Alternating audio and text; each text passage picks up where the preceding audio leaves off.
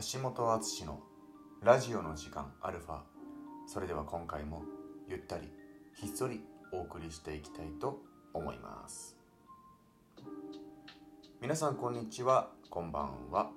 橋本敦です。皆さんいかがお過ごしでしょうか。5月もねもう終わってしまいますよ。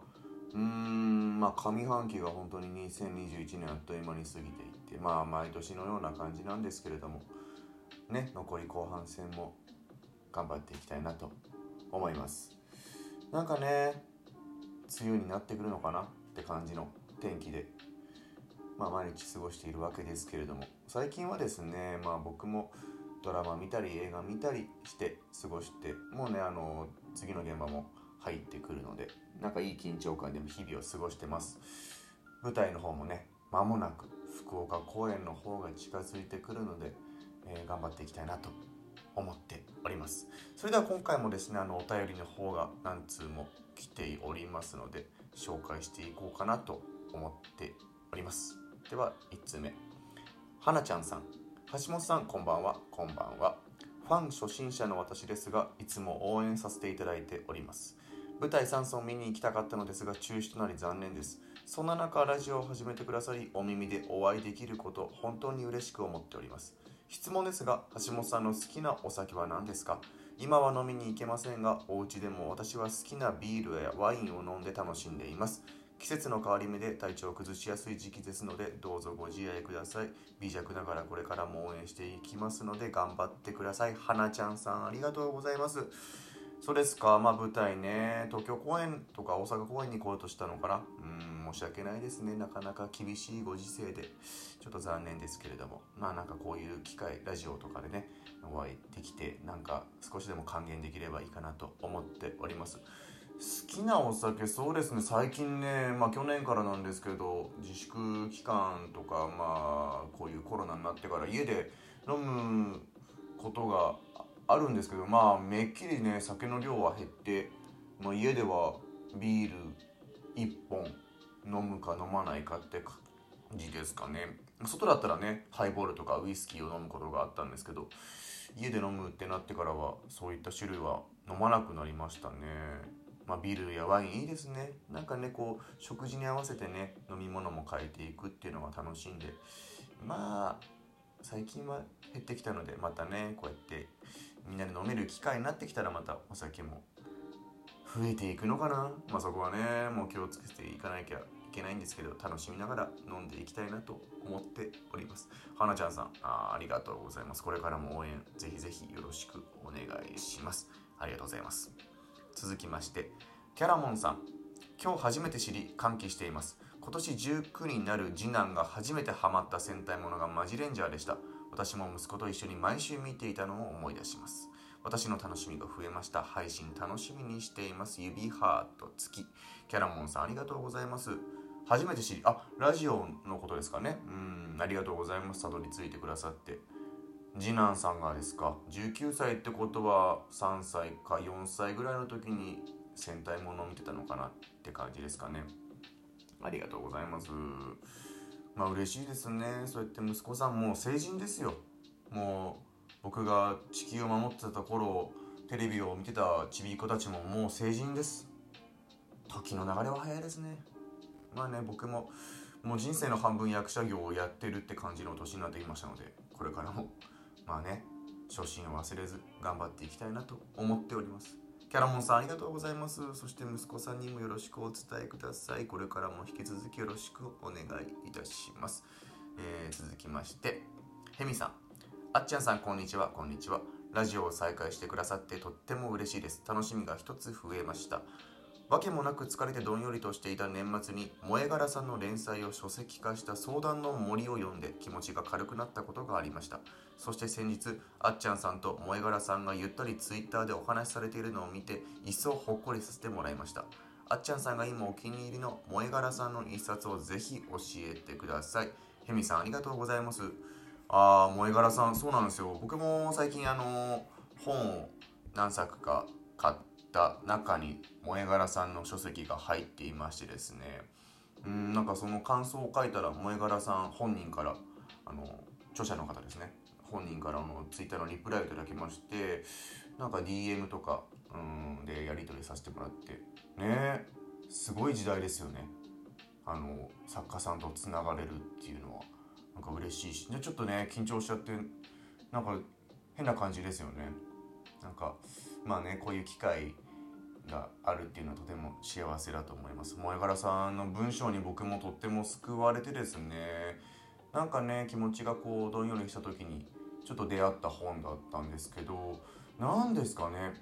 まあエッセイを最初に読んだんですけれどもなんかそのエッセイが萌柄さんのことなんですけれどもなんか僕もこの立場になって経験したんじゃないかと思うぐらいのこう親近感といいますかその横に立って同じ視点でこう立って見てくださってるような優しい言葉でですねなんかねいろんな人を肯定してあげるようなふんわりとした優しい感じがある文章でとてもおすすめです。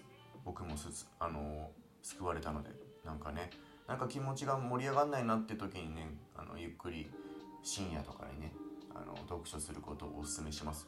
萌柄さんの一冊そうですね。一番まあ小説だったら「僕たちはみんな大人になれなかった」とかあのエッセイだと「全て忘れてしまうから」とか最近一番新しいあれですとエッセイですとちょっと離れちゃったすいません。夢に迷ってタクシーを呼んだっていうのが一番新しいエッセイかなと思います。なんか夏にあの新しい小説も出るみたいなので僕も早速それを読んでいきたいなと思ってます、えー、皆さんよかったら萌からさんの書籍手に取って読んでみてください。とても優しい文章に包まれるのでおすすめです、えー、ヘミさんありがとうございます。それでは次のお便り、えー、もぐもぐさん。あっちゃんこんにちはこんにちは。あっちゃんのペースでいいですよと思いつつ更新されていると嬉しくて気分が上がります。セラピストのお仕事をしていますがやはりコロナ禍で仕事が減っていて気分が晴れないことが多くあっちゃんのラジオを聴いてなんとか踏ん張っています。そして本といえば久しぶりにあっちゃんの本「開逆的見地」を読み返しました。いつ読んでもテンポよく読めて面白くてしかもちょっと深いセリフもあって読むたびに気づきがあります。この本の Q&A のコーナー914でご飯派かパン派という質問にパン派と答えたあっちゃんですがパン屋さんに行くとついつい買ってしまうパンはありますか？私はフルーツサンドが大好きです。また長くなってしまいました。福岡公演近くなってきました。無事に幕が上がることを強く願っています、えー、もぐもぐさんありがとうございます。あセラピストですか。ねたくさんの方を癒すお仕事の方もね大変な世の中ですよね。なんかちょっとでも心の救いにこのラジオがなってくだされば僕も嬉しいです。頑張っていきたいと思います。ああ解約的見地ですか。ありがとうございます。僕がねこれ知らない方もいると思うんですけど4年前かな？あのうちの事務所のアミモバっていうサイトでですね月1で小説を僕が書いて短編を。で1年間それを書いたものをまとめたものを書説書籍化したものなんですけれども小説ですね、えー、書きまして1本の本にしてあのアミモバの方で売っているんですけれどももう在庫がないのかな？アミモバの方には。だからまあ増刷とかもね皆さんのお声が大きければ大きいほど増刷もかかってくるんじゃないかと思うのでそこはねアミモバさんの方に皆さんのお問い合わせくださればなんかスタッフさんも動いてくださるんじゃないかなと思います。僕の自宅に何冊かね在庫が あるんですよ。6冊か7冊ぐらい。まあなんかうん。それを回せばいいのかな。まあなんかねたくさんの方が見てくれれば嬉しいなと思います。ちょっと恥ずかしいんですけどね。やっぱなんか僕の処女作なのでうん。なんか自分のこう人生をちょっと切り取ってうん。僕の肉片を切り取ったっていう感じですね。やっぱこの作品を作るっていうのは。なんかまあ架空のいろいろ人物の目線で書いてるんですけれども。うん。なんか読み返してくださると嬉しいですね。なんかあの時必死に締め切りに追われて書いた記憶が今蘇ってきます。うん。手元にある方は何回でも読んで楽しんでもらえると嬉しいなと思います。多分うーんアミンボ版のサイトの方でですねまあ有料サイトなんでうんあれなんですけど入ってる方はねあの12本分は読めると思いますネット上で。まあ本の方があの開講とかを重ねてるし一編あのオリジナルストーリーも書いて13本の話を書いてあるんですけど、まあ、本の方が、うん、より丁寧に書いてるかなと思いますけれどもなんか触りだけでも網も若いの方を読んでくださると嬉しいかなと思います。あパン派とご飯派ね。パンって答えてましたけど今めっきりご飯になってしまったんですよね。なぜかね。なんかそういう流れですね。まあでもパン屋さん行くと何ですかねクリームパンとかね。なんかお腹空いてないのにカレーパンだけはどうしても買ってしまう僕がいるんですよね。そこはなんか子供心がまだずっとあるのかな。カレーパンとかね焼きそばパンとか。なんかそういう惣菜パンを気づくと手に取ってしまうんですよね。だいたい最近食べられずにねこう食べきれずに残しちゃうんですけどそういう濃いめのパンとか好きですね。